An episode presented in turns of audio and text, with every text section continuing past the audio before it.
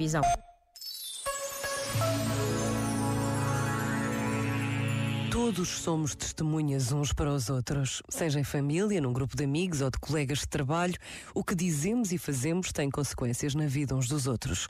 E há dias felizes em que testemunhamos as boas consequências das nossas atitudes e palavras, como há outros em que tudo parece errado.